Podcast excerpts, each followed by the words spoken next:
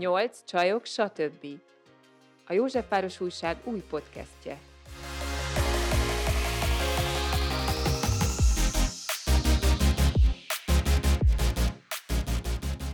Megy? Gondolod? Uh-huh. Látod az én mikrofonomat? Uh-huh. Uh-huh. Jól van, akkor koncentrálsz. Uh-huh. Figyelsz oda, és nem nyúlsz az asztalhoz. És Jézusom, ne stresszeljél nem csinálod. Jól van, na. Na, igen. Sok szeretettel köszöntjük a hallgatóinkat, ez itt a Nyolc Csajok, stb. podcast. Podcast. Köszi, Judit, hogy kijavítottál.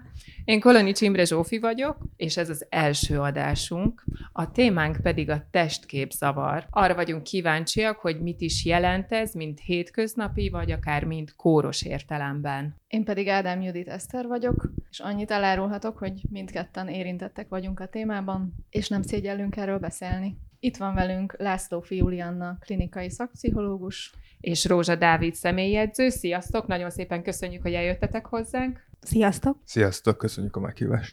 És Zsófi, akkor arra kérlek, hogy meséld el a te történetedet. Az én történetem megpróbálom nagyon rövidre fogni. Tinédzser koromban, nagyon régen volt. Szóval én akkor egy ilyen kis masszívabb, erősebb kislány voltam, aki egyfolytában azt kérdezte a barátnőitől, figyú, szerinted nekem nagy a seggem?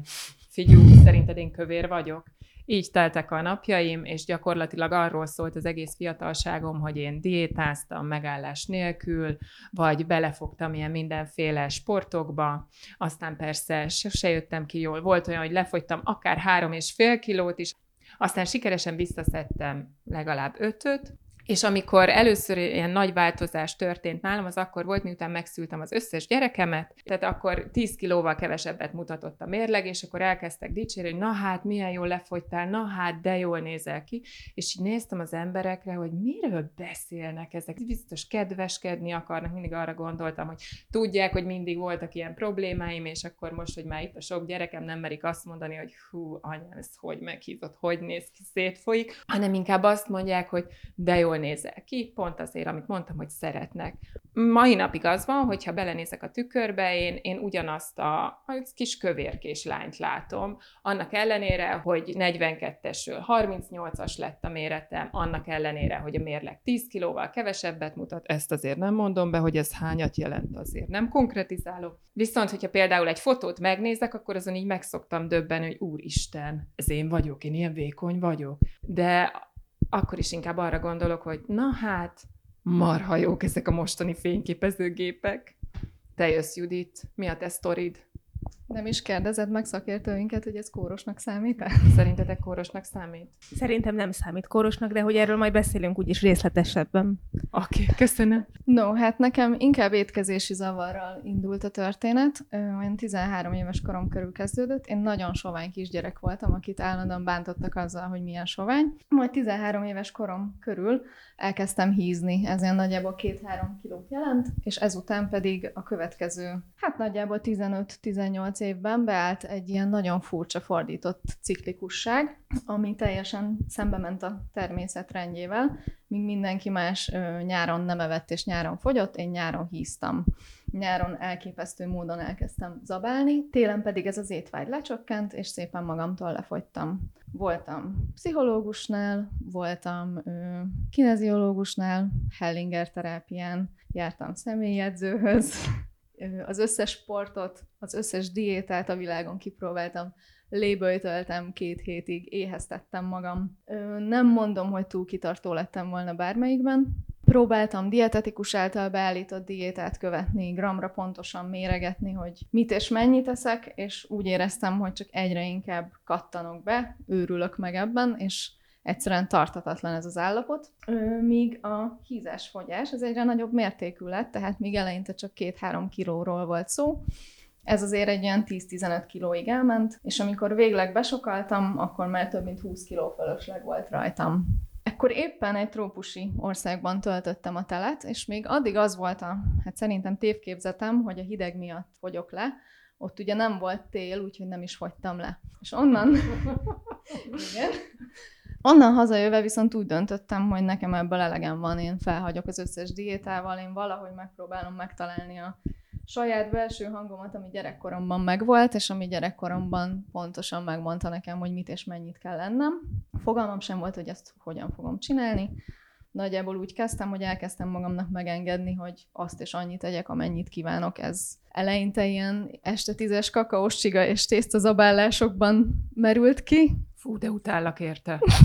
Ö, igen, nagyon nehéz volt. Ez volt a legnehezebb része, hogy minden tudás és info és hiedelem ellenére azt mondjam magamnak, hogy most már pedig én ezt megengedem magamnak, akkor is, hogyha tudom, hogy nem szabadna, mert valahol mégis tudom, hogy most erre van szükségem, és uh, érdekes módon egyszer csak elkezdett csökkenni az étvágyam, mint egy magától, elkezdtem jobb kajákat kivenni, és elkezdtem fogyni. Nem úgy, mint addig, hogy hirtelen egy hónapban 8 kilót, hanem szép lassan, fokozatosan, és ez a 20 kiló, ez nagyjából le is ment rólam. Közben elkezdtem viszonylag komolyabban foglalkozni jogával, befele figyeléssel, meditációcskával. Lehetséges, hogy ez is segített. De, de mondd már, bögd már ki végre, hogy sikersztori lett a vége. Hát sosem mondhatom azt, hogy sikersztori, mert nem tudom, hogy mikor omlik össze a kis felépített rendszerem, de most már nagyjából három éve egyáltalán nem ingadozik a súlyom. Teljesen jól érzem magam, és nincs már az, hogy egyik nap 50 kilósnak látom magam a tükörben, másik nap pedig 80 kilósnak, mert azért ez is előfordult. Most is vannak jobb és rosszabb napjaim, de tartom magamat, tartom azt, hogy tudja a testem, hogy mire van szüksége, és úgy tűnik, hogy ez működik. De most nem azt szeretném a podcast alkalmával Podcast. elmondani, hogy az én módszerem a tuti, és mindenki csinálja ezt, és ez, az, ez a világon az egyetlen megoldás, hanem arra keressük a választ, hogy mit lehet még egy mondjuk ennél sokkal súlyosabb testképzavarral kezdeni. Szóval akkor türelmesen végighallgattátok a sztoriainkat, amiért külön köszönet nektek. Akkor mégis testképzavar az, amiről mi itt beszámoltunk, ha nem, akkor pedig honnan számít testképzavarnak és kóros testképzavarnak? Ez az állapot? Azt azért fontosnak tartanám leszögezni, hogy a testképzavar, mint önálló diagnózis nem létezik. A testképzavar egy tünet, és sok esetben az evészavar, ami egy diagnózis, annak egy része, egy megjelenő tüneten, nem minden evészavarban van testképzavar, de előfordul, vagy hát javarészt van, de nem minden, minden esetben. Az összes, én ugye klinikai szakpszichológus vagyok, szóval a tényleg diagnózisokban gondolkodom sok esetben, és minden egyes pszichi- pszichiátriai korképnél a leg, ami az egyik legfontosabb jellemző, hogy ami a, a, a személynek a mindennapi életvitelét korlátozza, és illetve jelentős szenvedésnyomást okoz. Tehát, hogy a, a Judit története is egy részletes explorációt igényelne, ha mi most egy terápiás közegben lennénk, szóval erre, erre sem tudom még azt mondani, hogy ez kóros volt-e, vagy nem, mert, mert csomó minden érdekes lehet ebből, hogy ez az ő mindennapi, akár a kamaszkorát, akár a fiatal felnőtt korát, ez hogyan befolyásolta, tudta elvinni a sulis dolgait, a szociális kapcsolatait, a, a munkáját, és így tovább.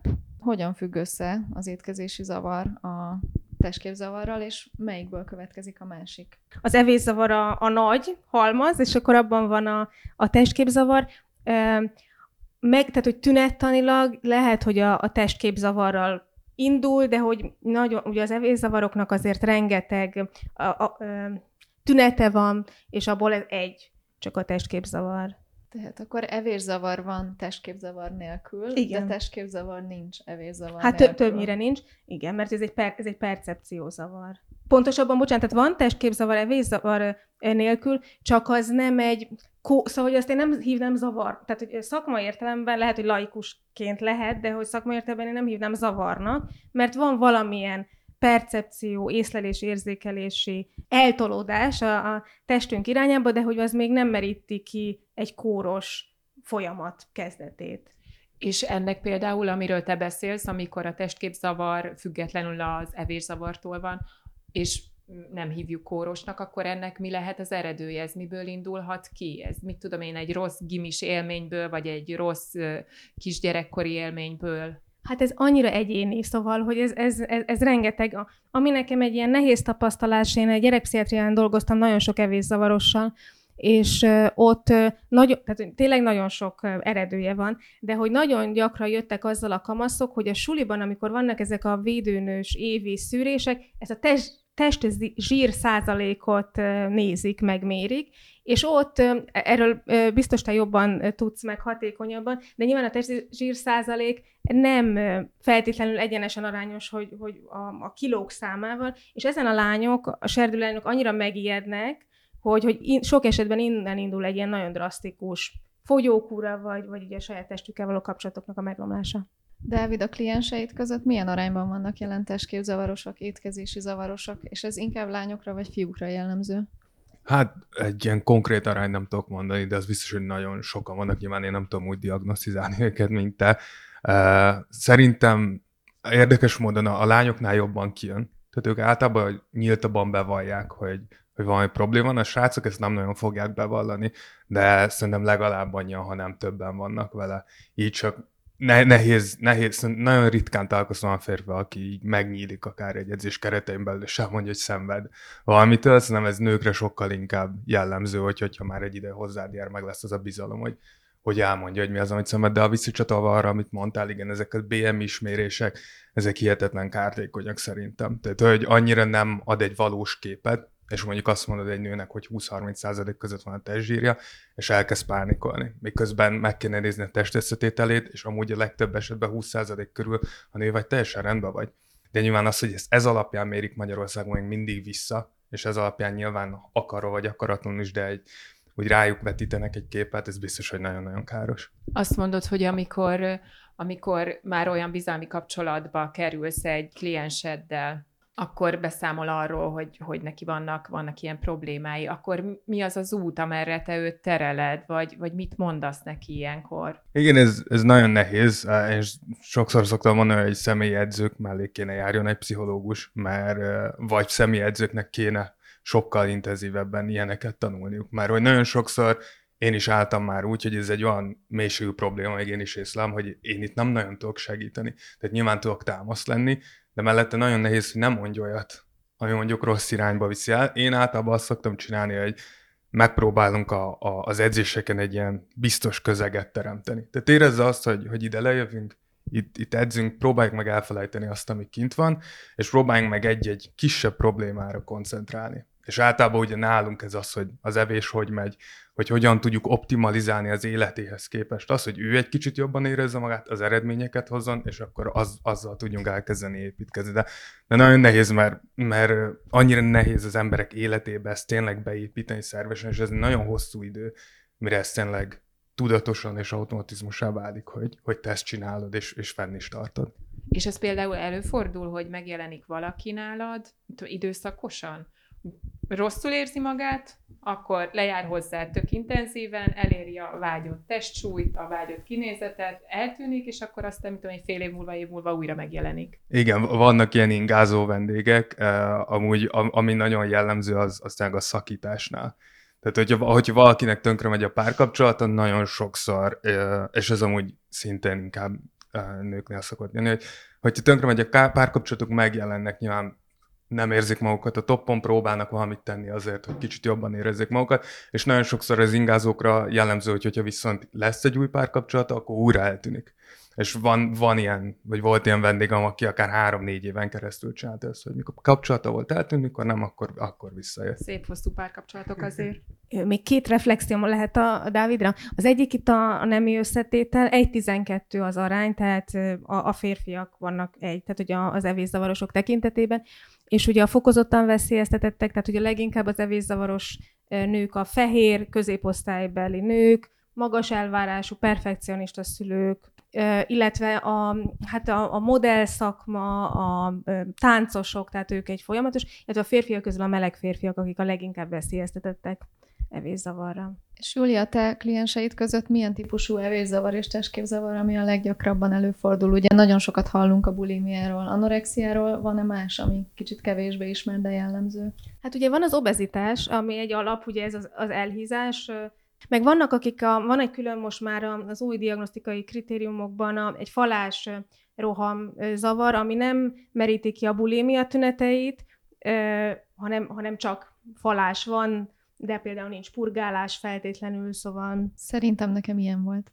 És az, amikor, amikor valaki csak akkor kezd el falni, amikor kompenzálni akar, marhára rossz a kedve, nem sikerült valami, vagy húzamosabban nem érzi jól magát. Nekem is volt már ilyen. Én például akkor tésztát csokoládéval lennék. Ezzel mindannyian vagyunk így ö, alkalmanként. normális, nem hát kell ugye ez megijedni. attól függ, hogy ez hétből hatszor van-e, vagy nem, tehát alkalmanként. Tehát, hogy itt ez fontos, hogy egy hánytatástól még valaki nem lesz evészavaros, szóval, hogy egyszer valaki gondol a halálra, még nem lesz depressziós, szóval, hogy itt szerintem ezek fontosak, hogy, hogy itt a, a rendszeres minden tünettamban, meg minden diagno- diagnosztikai folyamatban az fontos ennek a, a, a részleteit is átnézni. Ja, és bocsánat, és még egyet szerettem Igen. volna a Dávidra, hogyha lehet.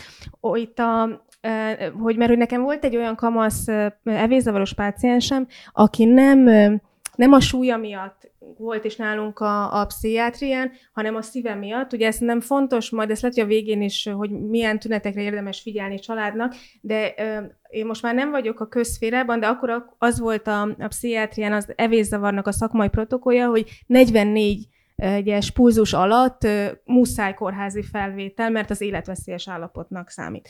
És, és ez az én kamaszom járt személyedzőhöz, de ott ezt, mivel hogy ő tényleg nem volt egy extrém vékony, mert nem a súlya, hanem a szíve miatt került be, ezért ő ezt nem mondta el a személyedzőnek, hogy ő amúgy e- evészavaros, és, és a, a, a szíve miatt került be, és, szeré- és nem tudom, ez tökre érdekelne, Dávid, meg hogy szerintem ez tök jó lenne az edzőknek, hogyha lennének ilyen az elején ilyen fe- kérdések, amin átmennek, mert ezt ez egy tök veszélyeztető, hogy ott valamit kardióznak, és valami történik a, a szívével. Van ilyen jellegű tapasztalatod? Uh, volt egy időszak, mikor, a, amikor én is csináltam ilyen kérdőívezést. A kérdőívezéssel az a baj, hogy abszolút nem tudod, hogy igazat ír Tehát, hogy inkább megfordítom, 90%-ban nem ír igazat. Tehát, hogy nem, nem tudod rákényszeríteni, hogy elmondja ezeket a problémáit. Nagyon sokszor, hogyha van valamilyen amúgy tényleg betegség, vagy komoly ilyen, ilyen dolga, akkor nem fogja neked bevallani, mert fél attól, hogy el fogod küldeni, és azt fogod mondani, hogy akkor először ezeket tisztázunk, és utána jöhetsz vissza. És Júli pszichológusként mit gondolsz arról, hogy a mozgás az pozitív hatással lehet mondjuk egy testképzavarra, evészavarra? Szabad egy anorexiásnak, bulimiásnak azt ajánlani, hogy kezdjen el gyúrni, futni? Hát ez megint ugye nagyon esetfüggő, szóval sok anorexiás ugye túlzásba viszi a mozgás, szóval elmegy x edzése, és utána még otthon a két emelet között 77-szer fel alá fut, és ez ugye megint a, a szívét, meg bármilyen más egyéb ö, ö, szervét károsítja, illetve a súlyosabb evézavarosoknál tiltva is van. Szóval mindenben ugye a balansza fontos, hogy, hogy, meg, tehát, hogy ne menjen el szélsőséges irányba. És ugye általában a, a minden pszichiátriai korképnél ott indulnak el a problémák, hogy elmennek szélsőséges irányba a tünetek. És hogyan lehet ezt az egyensúlyt megtalálni?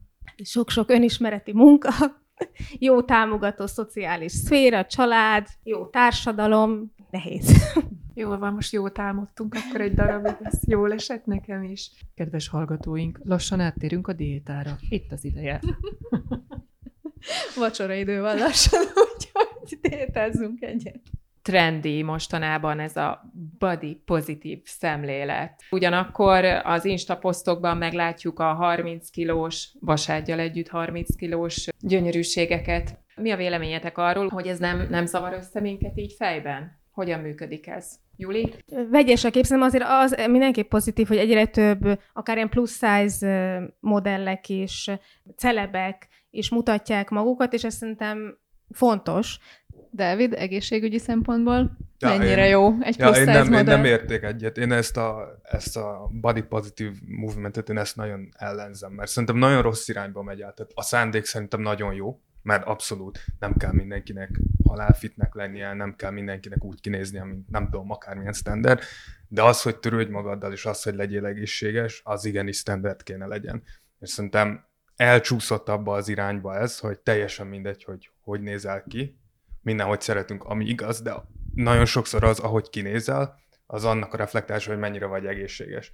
És nekem senki nem mondja azt, hogy egy 100-120 akár e fölött lévő nő, de akár férfi is, az egészséges. Nem, nem vagy egészséges, elhiszem, hogy boldog vagy, bár nehezen, de elhiszem, tegyük föl, de nem vagy egészséges, és ezt promotálni legalább annyira veszélyes, mint 30 kilós lányokat kirakni az Instagramra. Tehát ne, ne, nálam ez egy, ez egy picit, picit átsúszott az üzenet. Júli? Értem, amit mondasz. Én azt érzem, hogy ezek mind, ugye levonunk valamilyen konzek, ugye minden, ami a közösségi oldalon van, az valamit mutat, de általában mi arra projektálunk csomó minden, és nem tudunk a háttérről rengeteg egyéb információt. És szerintem e, e, ezt ilyen szempontból is abszolút amúgy értve, meg hát nyilván egyetértve is, hogy, hogy többségében a, a, az obez emberek nem túl egészségesek, és csomó szövődményeik lehetnek a, a testsúlyuknak, de, de hogy nem tudjuk minden, minden, mindenkinek a háttértörténetét, meg hogy mi miatt ez.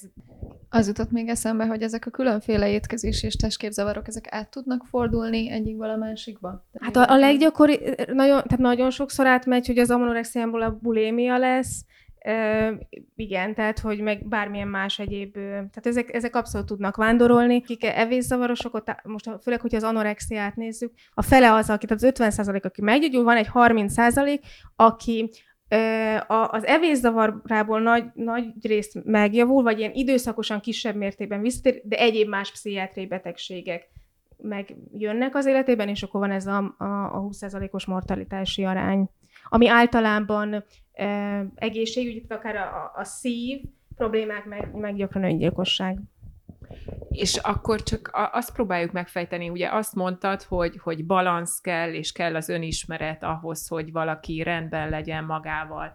De hogyha az egyik oldalról azt kapod, hogy jó, jó ha 120 kilós vagy, csak mosolyog, jó, ha 30 kilós vagy, nem baj, ha mosolyogsz, olyan vagy, amilyen vagy, tehát hogy hogy ho- hogyan, hogyan találjuk ezt meg tényleg. Hát ez ember legyen a talpán, aki megtalálja, és hogy főleg a, ugye a kamaszok, a, ahol, akik a leginkább veszélyeztetett korosztály, mert hogy a, amúgy is ugye a, a serdülőkor a legbizonytalanabb, egy, egy nagyon labilis, érz, tehát érzelmileg nagyon labilis időszak, akkor keressük önmagunkat, az identitásunkat, és akkor jön ez a csomó inger, tényleg a, a, főleg most már így az online világból is, és ebből hogy válogat az ember, ez nagyon nehéz, és éppen fontos, amit előbb mondtam, és ehhez is nem is tudok nagyon többet hozzátenni, hogy a, hogy a biztos családi, meg szociális kapcsolatok. Akkor például, hogyha én a, a gyerekemnek otthon azt mondom, hogy te így vagy szép, ahogy vagy, ilyen a genetikád, én is ilyen voltam, ezeken mentem keresztül, és aztán ilyen lettem, ez, ez, ez megnyugtató neki, vagy mit mondjak neki? Én azt gondolom, hogy, hogy általánosságban az a jó, hogyha az ő igényei mentén reagálunk, tehát hogy, hogy nem biztos, hogy ebben annyira proaktívnak kell lenni, hanem hogyha rajta látod, vagy ő kérdez bármit, vagy mond magára valamilyen megjegyzést, és arra reagálsz, mert, mert azzal, hogy egy kicsit ezt megelőzöd, ez mint hogyha még nagyobb súlyt adnál ennek. De hogyha az ő igényei mentén reagálsz, akkor egy tök jó kapcsolódást tud létrejönni. Meg ami még fontos, hogy, hogy nyilván az is fontos, tehát hogy, hogy milyen a családi légkör, milyen az ő kötődési stílusa, mennyire tud ő így jól lenni magával, bízni magában, a kapcsolataiban, és így tovább. És ha konkrét elhízásról van szó, mondjuk a gyereked esetében? Hogy mi a kérdés? Hogy akkor, akkor neki mit mondasz? Hogy mi a teendő? Hát ugye Mikor megint az is kérdés, hogy, tehát, hogy, hogy kóros-e. Szóval, hogy... Meg, a, me, beszéljünk arról, hogyha kóros. Meg ugye azért a gyerekek olyan szempontból, mert hogy ott annyira növekednek, meg változnak, szóval, hogy azért van, aki épp elindul, nem tudom, ser, egy picit kamaszodik, ott meghízik, és aztán nyúlik 30 cm, szóval, hogy én itt a, a Szóval hogy én itt ezzel egy kicsit óvatosan bánnék, mert, mert szerintem nagyon sok kárt lehet ezzel okozni, főleg, hogy sajnos azért az obez gyerekek nagy, sokkal nagyobb csúfolódásnak, meg iskolai bullyingnak is vannak kitéve, és jó, hogyha a szülők legalább nem cseszegetik otthon. De ugyanakkor nekem nincs gyerekem, de el tudom képzelni, hogy mennyire nehéz lehet mondjuk szülőként azt átélni, hogy végignézed, hogy az egészséges gyereked mondjuk nem akar mozogni, nem tudod semmire rávenni, nem kéri a az egészséges kaját, hogy tényleg én is talástalan lennék, hogy mit lehet ilyenkor tenni, hogy én is azért kaptam szülői oldalról olyan megjegyzéseket, amik szerintem erősen negatív irányba befolyásolták a testképemet, hogy ne is bánsd meg őt, ne is vidd rossz irányba, viszont valahogy mégiscsak rábírd arra, hogy mozogjon, egészségesebben legyen. Ugye, hogy ez egy szélsőséges eset, szóval nyilván az már, hogy nem tudom, motiválatlan, nem megy el mozogni, ez azért már több minden másra is enged következtetni pszichológusként, szóval ez nem csak az, hogy most nem oké a testével, hanem nem oké magával, motiválatlan valószínűleg ennek van egy, egy hangulati nehézsége, szóval, hogy ilyenkor persze, hogyha ez egy hosszabb távon fennálló valami, tehát nem egy hétig van rosszul a, a gyerek, mert serdülő, szóval ez tök oké, meg sokáig alszanak hétvégén, szóval, hogy ezekre így nem kell rászorongani, de hogyha így, így hosszan, akkor nyilván érdemes szakemberhez fordulni. Neked mi a véleményed arról, Dávid, hogy, hogy példamutatással mit érünk el a gyerekeinknél? Ha például azt látják tőlünk kiskoruktól kezdve, hogy eljárunk bicózni, hogyha mondjuk ők éppen nem is jönnek el velünk, de elmegyünk futni, járunk edzőterembe, hogyha ez így benne van a családi légkörben, vagy hát a családi kommunikációban, hogy a szülők sportolnak, ez segít abban? Sokban segít igazából, hogy, hogy a gyerekek is aztán elkezdjenek sportolni tök tudatosan? Hát én igazából nyilván csak saját példából tudok leginkább meríteni, de nálam segített. Tehát én pontosan az voltam, amit most elmondtál, hogy én ilyen 12-3 éves koromig így szépen eltespettem, kicsit meghíztam, nem akartam nagyon mozogni, de mindenki mozgott a családba, és egy idő után én is elkezdtem felvenni ezt a ritmust. Szóval, amit mondtál, én is nyúltam 30 centit egy nyáron, és hirtelen teljesen más lett az egész, de igen, biztos vagyok benne, hogy az, hogyha, hogyha legalább viszed a gyereket, és mozgásra neveled, akkor az valószínűleg hosszú távon benne fog maradni, és az már szerintem egy jó kulcs arra, hogy ne legyen neki idegen ez az egész. Mit gondoltok arról, hogy Segíti a testképünket és a, a helyes, egészséges étkezést az, hogy rengeteg információ áramlik hozzánk mindenhonnan, hogy diétakultúrában élünk, hogy többet tudunk az étkezésről, arról, hogy mi az, hogy szénhidrát, mi az, hogy fehérje, mikrók, makrók, hogy mi mit okoz, hogy ez, ez jó vagy rossz, ez, ez káros ránk, vagy tudatosabbak vagyunk. Szerintem, szerintem ott van itt, a, vagy nekem abban más a véleményem, szerintem rengeteg információn, és mégis nagyon keveset tudunk. Tehát, hogy én rendszeresen futok bele olyanba, hogy vendégek olyasmit nem tudnak, hogy mi az a szénhidrát, mi az a fehér, és mi az. Tehát, hogy tudja, hogy létezik, de abszolút nem tudja, hogy mi az.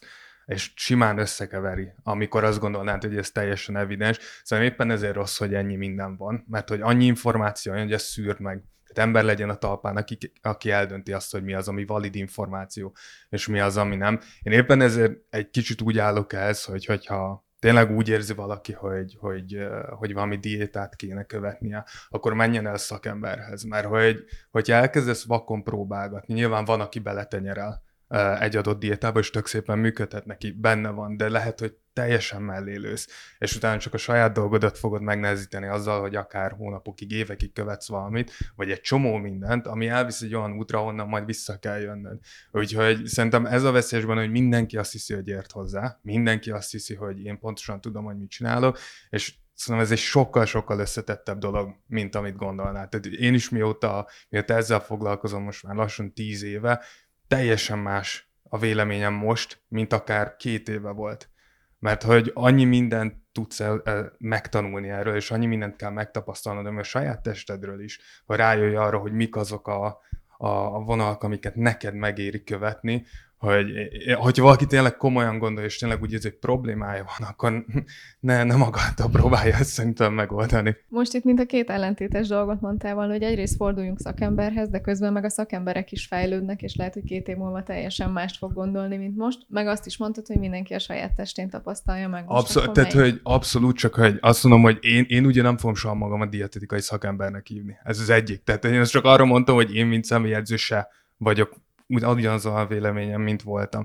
Nyilván az, hogy a saját magadnak ki fogod tapasztalni, ez nyilván egy dietetikus se fogja így megmondani neked, hogy ez, amit tutira működni fog, ő is nézni fogja, hogy te hogy reagálsz arra, amit ő jónak gondol, de valószínűleg megalapozott ebbe a véleménye, mint egy laikusnak, vagy akár amúgy a személyedződnek is, tehát hogy én személyedzőket is, hogyha nem dietetikus, ne nagyon írogassunk diétákat. De nekem az nagyon tetszett máskülönben, amit mondtál, hogy, hogy figyeljük azt, hogy hogyan hatnak ránk egyáltalán ezek a tápanyagok, ez tök jó. Persze, abszolút, tehát hogy egy csomószor van hogy úgy gondolt, hogy valaki leírja, hogy ez az igazság, és nálad nem működik. Lehet, hogy szöges ellentéte működik, tehát nyilván figyelned kell, hogy a te tested hogy reagál rá. Én csak azt mondom, hogy ha tényleg problémát érzel, akkor, akkor ne próbálj meg okosabb lenni. Ezzel szerintem ami probléma lehet az embereknek, hogy figyeljék magukat, az az idő. Hát nyilván, Mert mindenki abszolút. máról holnapra akar lefogyni. Mindenki mindig tegnapra akar eredményt.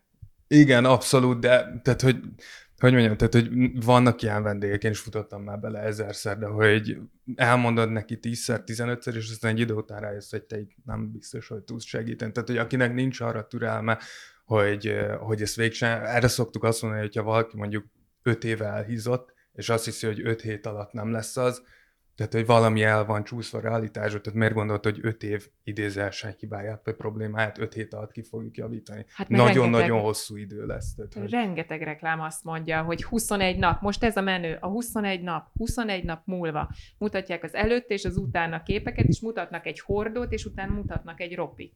Igen, ezeket kéne betiltani. Szerintem is. Hát azt szerintem mindenki számára lassan nyilvánvaló, hogy ezek az instant diéták nem működnek, viszont ugye Dávid is említetted, hogy mi van?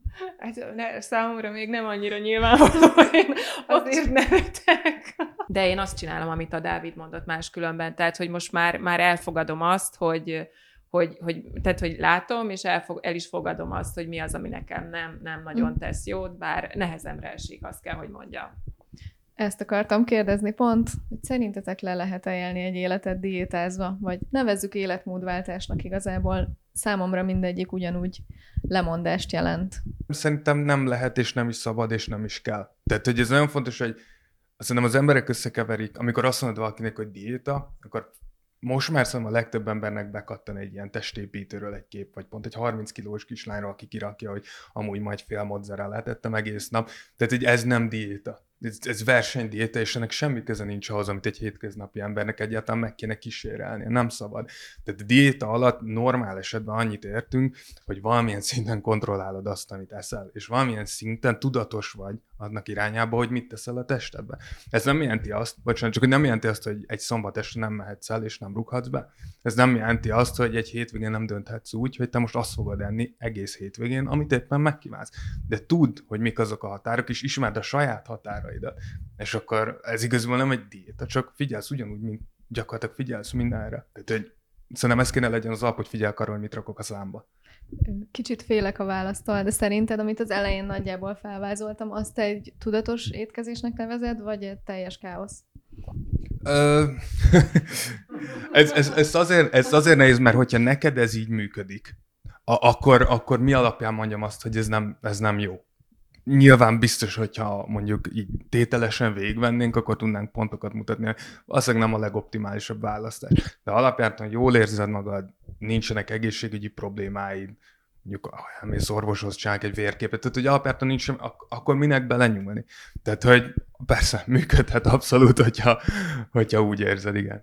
Még az első etapothoz még annyit akartam így hozzá tenni, hogy igen, hogy annak az ambivalenciája, hogy valójában, hogy mint hogy tényleg nagyon sok anyag lenne elérhető, de mégis, mégis, mégsem tudunk semmit, szóval, hogy, hogy nagyon nehéz szerintem szűrni is, így a, a, a laikusoknak, és én is azt mindenképp kiemelném, hogy ha valakinek szüksége van súlyvesztésre, akkor mindenképp szakember segítségét kérje. És én a diétákkal kapcsolatban még azt, ami fontos, de hát én ezt most csak ismétlem mindig magam, hogy ami szélsőséges, tehát hogy az, hogy tudatosan figyelek arra, hogy mit teszek, hogy jól éljek, de hogy ez nem hat, tehát hogy az fontos, hogy ne ez határozza meg a mindennapjaimat, és ne ez legyen a, az összes gondolatom fókuszában, mert az az, ami már így betegítő. Nekem nem ez. Nekem nem ez tölti ki a napjaimat. Csak úgy rám néztél, nem ez tölti ki a napjaimat, tényleg. Jó, nekem volt én... egy idő, amikor ez töltötte ki a napjaimat, és gyűlöltem. Azért mondtam, hogy téged kéne még hosszabban explorálni. no, és maradva az étkezési és testképzavarosaknál, ö, milyen étkezést javasolnátok, vagy szoktatok javasolni? Hát ugye egy kóros, ugye itt, ha, ha kórosságról beszélünk, akkor ott van, tehát ugye az evészavar kezelése tényleg egy nagyon komplex teamben történik, van, van pszichiátere, aki kontrollálja a, a súlyát, illetve állandó laborvizsgálat, van, van pszichológus, egyéni terápia, és legtöbb esetben családterápia is, és esetleg kiegészül valamilyen csoportterápiás eljárással, akár testtudati, tehát akár mondjuk mozgás meg vagy művészetterápiás eszközökkel. És amikor egy, evészza, egy, egy súlyos evészavaros e, esetében, ott van egy, egy szerződés, amit ő alá is ír, és ennek általában megvan, hogy hétről hétre hány dekát kell gyarapodni a súlyának, és e, egy, tehát általában kognitív viselkedés terápiát alkalmazunk az egyéni részben, ahol ami a jutalomra fókuszál, amúgy ez a gyereknevelésre, meg az állatnevelésre is nagyon hasznos. Ezt mindig el szoktam mondani, ezt most elmondom csak egy mondatban, hogy mert hogy a büntetés az a nem kívánt viselkedést valóban megszünteti, de az elvárt adaptív viselkedés nem, nem segíti elő, ellenben a jutalom az, ami, ami elősegíti. Szóval itt is erre törekszünk, hogy, hogyha sikerül így emelni a súlyát, akkor jönnek mindenféle engedmények, amiket ő szeretne, akár az, hogy kimehet most már a kórház udvarába két körre sétálni. Most ezt tényleg a durva eseteket eh, mondom, de hogy, hogy, hogy ez így fontos. Illetve talán még az fontos a táplálkozásnál, hogy a tényleg nagyon súlyos eh, evészavar, tehát anorexiások esetében szondatáplálás is szokott eh, történni. Ez nagyon nehéz, ez sok esetben. Tehát azzal is van terápiás történet, hogy mert ez egy ilyen megerőszakolás élmény is akár lehet, hogy ugye az evészavarban az a kontroll, ez egy ilyen nagyon fontos, hogy így ott az az egyetlen terület nagyon sok evészavaros életében, ahol azt érezheti, hogy na itt én, én uralom. E, és ez sok esetben családi dinamikai történések vannak ennek a hátterében, és ugye a, a, a szondatáplálással is ez sajnos elveszti, de hogy közben nyilván, hogyha a, a, tehát, hogy ott választanak az orvosok, hogy most meghal-e vagy, vagy nem. És hogyha hétköznapi értelemben vett testképzavarról beszélünk, magukat kevésbé elfogadni tudó emberekről, akik folyamatosan küzdenek a súlyokkal, súlyukkal, de nem beszélhetünk kórosságról, vagy mondjuk nincs olyan egészségügyi probléma. Tehát akiknek ilyen 5-10 kilók mozognak. Ő nekik mi lehet ideális? De ők, ők tisztában vannak vele, hogy nekik 5-10 kilók mozognak? Igen. Csak észreveszi. Hát de hogyha... Hogy foglalkozik -e ezzel, szóval ez téma-e neki? De hogyha valaki Igen, tehát rólunk, rólunk beszélünk, vagy Zsófiról beszélek. Kösz, 10 kilót dobsz rám megint, köszi, visszadobsz hogy időbe, pont megint. tizet fogytál. Nem csak, hogy, hogy, hogy igazából hogy én, én lefogytam 10 kilót, de én még mindig ott tartok, mindig azt mondom, hogy nekem le kéne dobnom legalább 10 kilót, akkor már jól érezném magam. Én ezt kérdezem. Hogy ami, egy tök normális, amúgy egészségesnek érzem magam, papírom is van róla. Szóval, hogy, tehát, hogy jól érzem magam, alapvetően eljárok, futni bírok, futni nem fulladok meg, tudom tartani a kajámat, időnként megcsúszok egy kis csokival, de nem, nem vagyok sose jó, sose, sose jó, sose jó. Sose jó valami miatt. Hogyha, hogyha ilyen van, akkor én, akkor én mit csináljak szerinted? Ha én elmegyek hozzád, akkor te mit tanácsolsz? ez, ez szerintem nehéz, tehát hogy ez, hogyha valaki... Hát hozzá. Igen, tehát hogy, hogyha valaki úgy jön hozzám, hogy sose jó, akkor, akkor, nagyon, akkor nagyon komoly problémáink lesznek, az, az nem én vagyok az embered, hogyha ezzel jössz. Úgyhogy, úgyhogy erre nem tudom, de nyilván én, én mindig ugyanarra megyek vissza, hogy, hogy megpróbálunk egy ilyen komfortzónát találni. Nálunk is voltak anorexiások amúgy, nyilván nem ilyen nagyon súlyosok, akik kórházó voltak, de amúgy érdekes módon nyilván messze nem azzal a szaktudással, mint te, de hogy mi is ugyanezt alkalmaztuk náluk, hogy gyakorlatilag összefogott az egész terem, és hogyha egy fél kilót fel tudott szedni egy héten, akkor mindenki ünnepelte, akkor mit tudom én, elhagytunk három gyakorlatot, ami nem tetszett neki és tök szépen vissza tudtuk hozni a, a kis, nem mondom azt, hogy meggyógyítottuk, mert nyilván nem, ő már járt mellette szakemberhez, de mi is ugyanezt csináltuk, hogy, hogy próbáltuk így mindenfelől támogatni, hogy, hogy érezze azt, hogy biztos végig tudja csinálni. Úgyhogy én azt mondom, hogy az én részemről mindig azt mondom, hogy a mozgással szerintem nyilván, hogyha életveszélyben, akkor nem, de amúgy rosszat nem tudsz tenni. Tehát, hogy ott elindítasz valami pozitívat, és hogyha amúgy az összes többi körülötted van, akkor valószínűleg az egy jó irányba fog elvinni. Tehát erről beszéltél te is, hogy megtartó család, barátok, akik ott vannak és támogatnak ebben tulajdonképpen. Meg még egy gondolat erre a sose jóra. Szóval, hogyha sose jó, az én azt gondolom, hogy akkor az nem csak az életnek erre a területére vonatkozik, hanem valószínűleg csomó minden másra is, és hogy több területre is akár, és hogy ha, és épp, hogyha ez van fókuszban, mert akár te vagy bárki más, most teljesen nem kell rólad, hanem, hanem a testünkkel kommunikálunk, az evészavaros sok általában nem tudják kifejezni az érzéseiket, így verbálisan megélni, ott van az érzelem kifejezéssel is, sok esetben van nehézség, és, és a testünk, és a testével kommunikál Hogyan lehet ezt elkezdeni, hogy megszeressük magunkat? Mi ennek az első lépése? Mert hogy itt azért erősen kiderült, hogy sok esetben nem arról van szó, hogy itt komoly túlsúly vagy alulsúly problémák lennének, hanem egyszerűen az ember mondjuk nem szereti eléggé magát. Hogy hogyan kell ezt elkezdeni? Szeretni elkezdeni úgy, hogy már az anyamében szeretnek minket. És ha ezt elrontottuk? Na jó, ilyeneket azért nem mondjuk, ezt nem tudhatjuk, de hagyjuk az anyáinkat békén. De, szóval az, tehát, hogy mindenképp fontos, hogy honnan indulunk. Szóval ezt, ezt sajnos nem lehet, mert ezt, ezt hozzuk magunkkal, hogy hogy tekintettek ránk, elfogadtak-e minket piciként, a válaszkész szüleink voltak-e, akik a mi igényeinkre, meg szükségleteinkre reagáltak. Szóval, hogy itt, itt alakul ki azért nagyon, hogy a, a, bizalom a világgal, hogy merek-e önmagam lenni, az autonómiámat kimerem-e fejezni. Szóval, hogy azért tényleg sok mindent meghatározza a, a, a gyermekkor, és aztán nyilván az összes többi hatás, ami ér minket így a cseperedésünk során. És hogyha felnőttként ez nincs meg? Tehát, hogyha látványosan nincs meg? Hát ugye itt az a kérdés, hogy ez, ez mennyire, a, a mindennapjaidat mennyire határozza meg, hogyha nagyon, és ez, nagy, és ez az életed csomó területére mindenféle nehéz hatása van, akár párkapcsolati működés, vagy elmegy, nem tudom, nem tudom, strandra, vagy bárhova, akkor, akkor ezzel azért érdemes elmenni terápiába. És azt tegyük hozzá, hogy ez, ez nem szégyen, ugye? És mondd el, légy szíves, hogy egyre többen járnak, és hogy ezt lehet csinálni, és kell csinálni, és jót tesz. A legjobb dolog pszichológushoz járni. És csak az egyéni terápia? Abszolút nem, tehát uh, csoportterápiás. Ugye azért az fontos, hogy én, én pszichodráma csoportokat is uh, vezetek, az egy, az egy csoportterápiás módszer dr- dramatikus eszközökkel, de hogy egy egyéni terápia azért sokkal nagyobb fókusz van az egy, az, az, szerintem jobban lehet haladni. A csoportterápia abban tud nagyon sokat segíteni, hogy nyilván a, szo- a szociális kapcsolatokban, hogy egy közösség része az ember, a csoport megtartó ereje, szóval, hogy mindegyiknek van előnye, de, de azért súlyosabb esetekben a, az egyéni terápia az mindenképp talán prioritást élvez. Akkor ez is valami egyéni terápia volt nálatok, amiről meséltél. Hát egyéni és csoportos egyszerre. Igen, igen. gondoltam, hogy egyéni vagy csoportosra igen. igen, igen. Mi a helyzet akkor, hogyha valamelyik szerettünk, valamelyik családtagunkon vesszük azt észre, hogy nála esetleg valami probléma lehet? akkor hogyan viszonyuljunk hozzá, Juli? Szóval nyilván ez attól is függ, hogy ez a hozzátartozó, ez kiskorú vagy, vagy felnőtt, mert nyilván egy kiskorú esetében a, a szülő el tudja vinni e, szakemberhez, egy, egy felnőttet már csak akkor, hogyha olyan súlyos az állapot, nem tudom, mentőt kell rá hívni. Szóval, hogy azért sokkal nehezebb.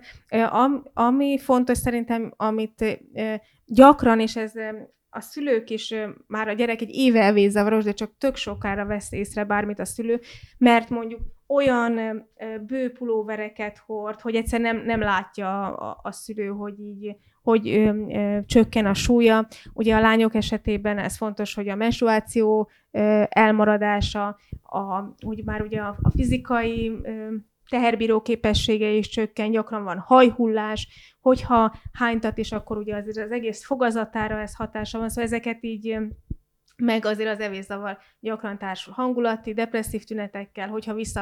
Tehát minden, ami a, a, a szülőknek, minden, ami a, a korábbi jó vagy normál viselkedéstől eltér hosszú távon, azokra érdemes figyelni. Levertebb, nem mozdul ki, motiválatlan, barátok felé sem, szóval ami egy kedvelt tevékenysége. Abba, szóval ezek mind olyan, olyan, olyan, olyan kulcsmotívumok, vagy momentumok, amikre érdemes, érdemes figyelni.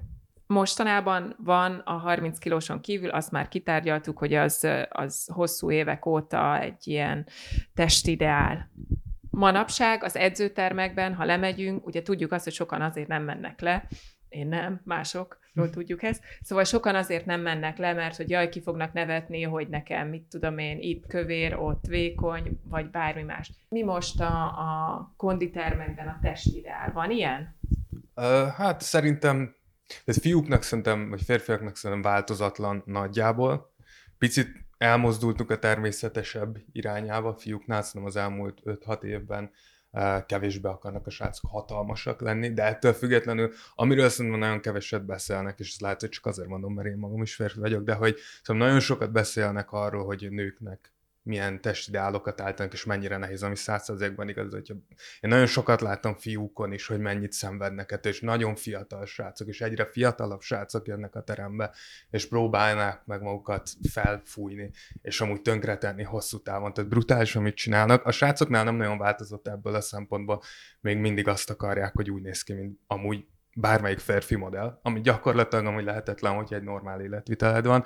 A nőknél szerintem annyiban változott, hogy egy picit szerintem el, elmentünk ettől a 30 kilós lányoktól, és elindultunk egy ilyen teltebb alkat felé, um, ami szerintem már jobb. De, de ez az izmos telt, nem? Persze, igen, tehát hogy ez, uh, igen, a, a, a főleg így altesten el, elég nagyobb darab lányok felé, ami szerintem még mindig jobb, mint amikor csontvékony lányok rohangáltak, de hozzáteszem, hogy szerintem éppen emiatt sokkal több lány sérül meg mert ez már magával hozza azt, hogy nagy, nagyobb súlyokat próbál, több terhelést próbál magára tenni, tehát hogy ez, ez se egy jó irány, de nagyjából én azt mondom, hogy, hogy erre felé változtak, de de még mindig nagyon nagy a, a nyomás mind, mind a két oldalon, és, és abszolút az a legnehezebb, amit te is mondtál, hogy ezeknek a fiataloknak ezt, ezt így valahogy így elengedni, és csak magadért csinálni, kb. lehetetlen. Tehát tudom én is magamról is, hogy nagyon sok idő volt, mire azt tudtam mondani, hogy azt számít, hogy én jól érezzem magam,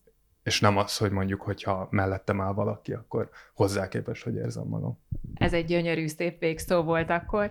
Nagyon szépen köszönjük a hallgatóinknak a figyelmet, Köszönjük szépen Julinak és Dávidnak, hogy itt voltak velünk. Iratkozzatok fel a csatornánkra, és kövessétek az adásainkat, amik reményeink szerint két hetente fognak kijönni. Különféle női témákban. Szép hetet mindenkinek. Sziasztok! Sziasztok!